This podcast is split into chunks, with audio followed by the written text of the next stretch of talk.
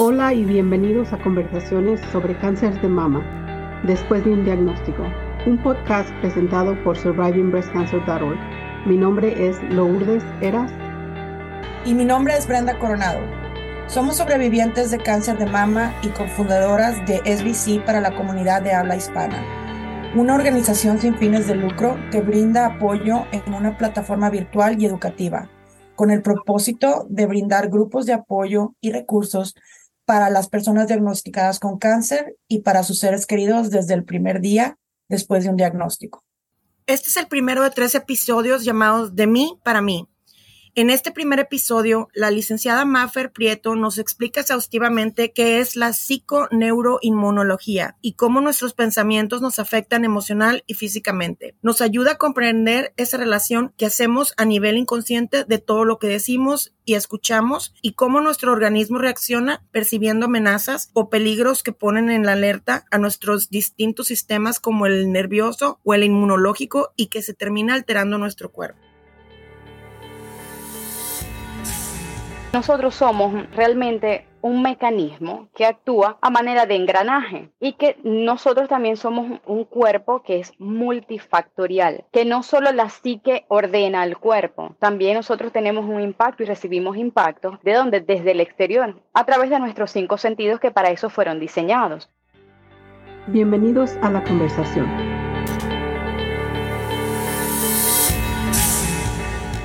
Hola, buenas tardes. Muchísimo gusto saludarlos. Tenemos aquí a la psicóloga María Fernanda Prieto nuevamente y bienvenida María Fernanda. Muchísimas gracias por acompañarnos. Hoy tenemos un tema, la serie Transfórmate, de mí para mí. ¿Gustas decir algunas palabras antes de que empecemos? Claro, muchísimas gracias a ustedes por invitarme de nuevo, por abrirme las puertas de este maravilloso espacio que estoy aprendiendo pues yo a disfrutar de ustedes. Me encanta todo lo que estamos haciendo y me emociona mucho. Hoy de mí para mí es especial. Ya van a ver a medida que se vaya desarrollando la conversación, porque hoy vamos a hacer algo súper diferente, que es una de las cosas que más me encanta hacer en las sesiones con mis pacientes. Entonces hoy les traje ese regalo. Este es de mí para ustedes. Gracias, Brenda. Sí, muchísimas gracias. Entonces, en el tema de la conversación de hace un par de semanas, interpretamos el cómo entender a nuestro cuerpo. Entonces, en la serie de Transfórmate ahora, ¿qué es lo que significa el de mí para mí? Bueno, fíjate, como bien lo dice, la primera sesión que tuvimos, ¿okay? Hablamos de cómo nosotros podíamos entender nuestro cuerpo, de que estaba sucediendo algo, aunque nuestro cuerpo estuviese silente. Es hacer nosotros ese silencio interno y poder entendernos, ¿no? Hoy de mí para mí ya nos habla de cómo entendimos nosotros el mensaje y cómo nos dimos cuenta y cómo nos descubrimos y cómo sucedió, ¿verdad? Y hoy vamos a hablar del mensaje que este diagnóstico trajo a nuestras vidas, ¿bien? Si bien es cierto, todo nos impacta de diferentes formas, ¿ok? Para nadie es un secreto que recibir un diagnóstico realmente es impactante y trae cambios a nuestras vidas, pero no trae cambios solo negativos. Trae aprendizajes enormes, que también lo mencionamos la semana pasada, y en la mayoría de los casos, de verdad, es como un grueso de información que tal vez habíamos estado evadiendo, precisamente porque no sabíamos cómo interpretar nuestro cuerpo, pero que ya después del diagnóstico, nosotros hacemos como ¡boom!, caemos en cuenta. Entonces, de mí para mí, en la serie Transfórmate, es un poco una postura de mi yo del presente para hacer un acompañamiento a ese yo del momento del diagnóstico y, por supuesto, una proyección para mi yo del futuro, para mi yo que está ahorita transitando y va a llegar un momento en el que también va a recibir otra noticia. Una noticia te va a decir, mira, estás súper sana, tu evolución, tu recuperación, porque nosotros aquí en Transfórmate hablamos del don de la sanación como un don, un poder que nosotros tenemos, que es importante recordar. Si podemos empezar un poquito explicando qué es la psiconeurología. A ver, Brenda, la psiconeuroinmunoendocrinología es una ciencia relativamente nueva, tiene poco más de 25 años y es una ciencia que plantea tratamientos alternativos y de la mano de la medicina actual, de la mano de la medicina contemporánea, por supuesto, no la abandona, no abandona el tratamiento médico en ningún momento. Eso es importante. Hay algunas líneas filosóficas que plantean abandonar o suprimir cualquier tipo de tratamiento y en el caso de la psiconeuroinmunoendocrinología no es así. Hace un acompañamiento y un reforzamiento desde un abordaje integral. ¿Qué plantea la psiconeuroinmunoendocrinología? Como su nombre está compuesto por los 4 sistemas, el sistema psíquico, el sistema neurológico, el sistema inmunológico y siempre se me olvida el sistema neuroinmunoendocrinólogo y el sistema inmune, ¿no? ¿Qué habla, qué nos explica? Que nosotros somos realmente un mecanismo que actúa a manera de engranaje y que nosotros también somos un cuerpo que es multifactorial, que no solo la psique ordena al cuerpo, también nosotros tenemos un impacto y recibimos impactos. ¿De dónde? Desde el exterior, a través de nuestros 5 sentidos que para eso fueron diseñados, para poder transformar la información que nos llega desde afuera, ¿no? Y nosotros manejar la que tenemos aquí adentro y por supuesto poder expresársela al mundo de alguna manera.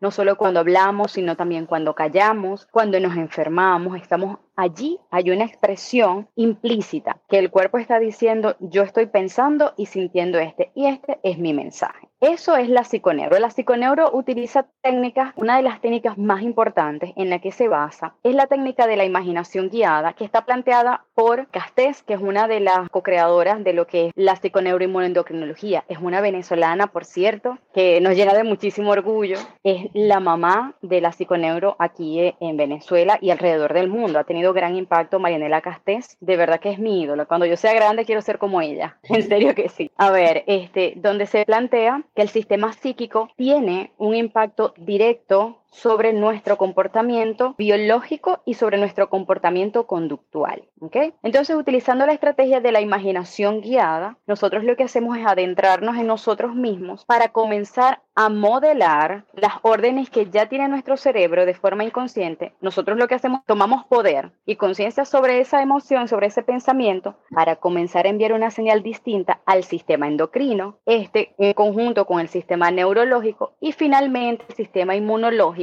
empoderándolo y devolviéndole el poder de la sanación. Allí espero que vamos claros con lo que es la psiconeuroinmunoendocrinología. Sí. ¿Sí se entendió? Ok. Sí.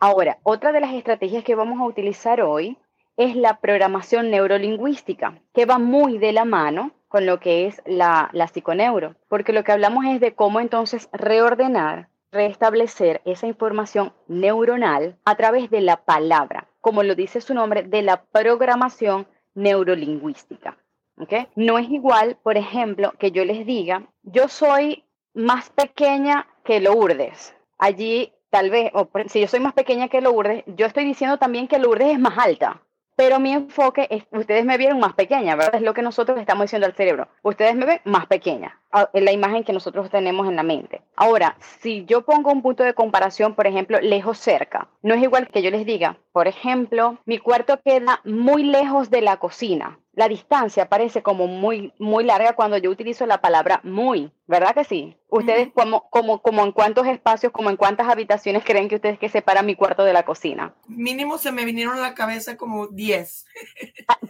Fíjate, y a ti, Lourdes, ¿cuántos cuartos se te vinieron entre mi cuarto y la cocina? Yo estoy pensando como 2, algo así. Fíjate, entonces debemos entender que nosotros somos seres individuales, somos multifactoriales y tenemos cada uno una manera específica de traducir la información que viene de afuera y la que nosotros mismos tenemos aquí adentro, ¿ok?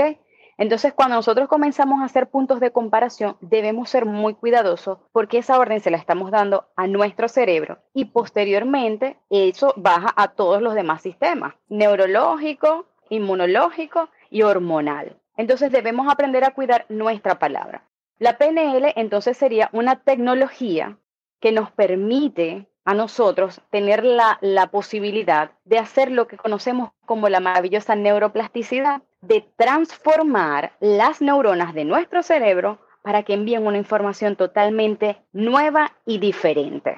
Entonces, con esas 2 estrategias, nosotros vamos a trabajar hoy. Vamos a tener una experiencia de programación neurolingüística para así, entonces, transformar nuestro cuerpo con la psiconeuroinmunoendocrinología. María Fernanda, y esto es como a cada persona es diferente, claro, pero de manera inconsciente es como una autoprogramación que vive los modelos o los mensajes que uno tiene de cierta situación. Sí, totalmente, así tal cual como lo estás diciendo. Es inconsciente y constantemente nosotros estamos enviando programaciones a nuestro cerebro. Por ejemplo, a veces nosotros lo hacemos a manera de broma. ¿Okay? Nosotros en Latinoamérica, sobre todo Venezuela, tenemos una forma de hablar muy particular que es muy graciosa. Nos resulta gracioso conscientemente, pero inconscientemente es una programación que le estamos haciendo a nuestro cerebro. Por ejemplo, algo que nosotros utilizamos mucho en Latinoamérica. Hola, ¿cómo te sientes? Y tú dices, aquí en la lucha. Son 4 palabras, aquí en la lucha. Pero tú le estás diciendo a tu cerebro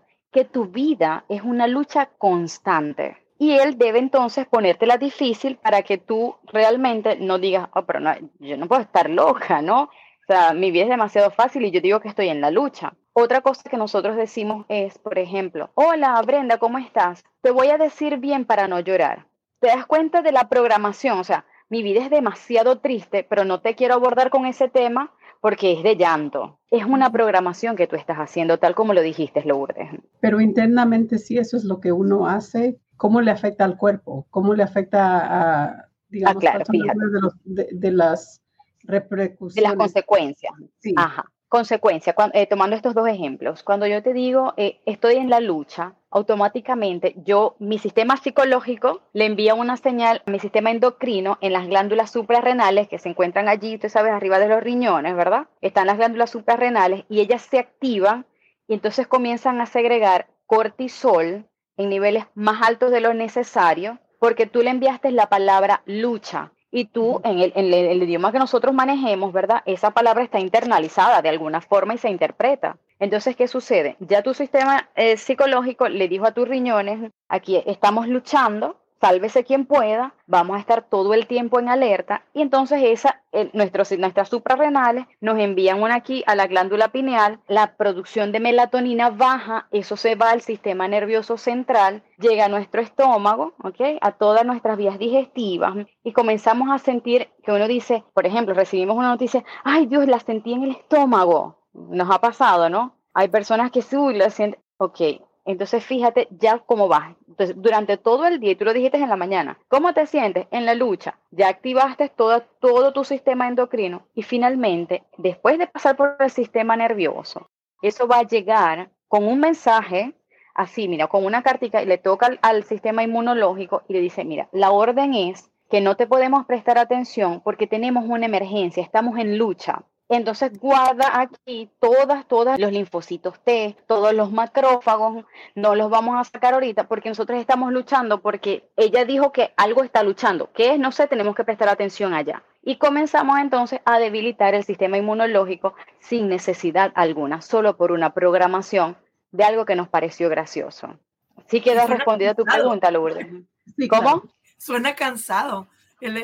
Y es cansado para nuestro cuerpo, realmente es cansado. Vivir todos los días bajo esa programación, sabes que también nos programa muchísimo y debemos ser muy selectivos. Las canciones que escuchamos son una programación y que además es de fácil absorción. Fíjate que a los niños cuando están en el colegio en los primeros niveles de educación, las letras, los números se los enseñan con canciones, porque entonces allí activamos nuestro cerebro creativo y cuando le ponemos la música, todo es más fácil y la A con los que y la E, la letra E y el color tal, entonces así nos sucede a nosotros que a veces estamos manejando y vamos tarareando una canción que no sabemos ni dónde la escuchamos. ¿Les ha pasado? Sí. Y uno dice, Dios mío, no me la puedo sacar de la cabeza. ¿Qué hago? Y la canción suena el mismo pedacito, se repite. Dependiendo del mensaje que tenga esa canción, tú te estás programando. Por eso debemos seleccionar qué tipo de música escuchamos. Y eso está científicamente demostrado que le funciona, mira, hasta las plantas, a los bebés cuando están en el vientre. Entonces, si pasa con todo eso, pues con nosotros también sucede esa programación. Una anécdota chistosa, cuando estoy diciendo el abecedario en inglés, como a mí me lo enseñaron con canción, siempre me lo repito en la misma tonadita que me lo enseñaron en la escuela. Claro, y así funciona, funciona todo. Sí. Entonces debemos estar bien atentos con eso. Gracias por sintonizar y escuchar nuestro podcast. Si deseas obtener más información sobre nuestra organización, próximos eventos y las formas de conectarse, lo puedes hacer visitando nuestro sitio web en es.survivingbreastcancer.org. Toda la información en nuestro podcast proviene de experiencias personales y no reemplazan o representan la de tu equipo médico profesional. Siempre debes consultar a tu equipo médico si estabas buscando temas específicos o te gustaría ser un invitado o una invitada en nuestro programa.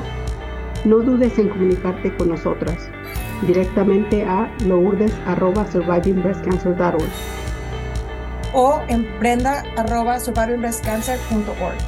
Síguenos en Instagram @despuesdeundiagnóstico y Facebook Después de un Diagnóstico.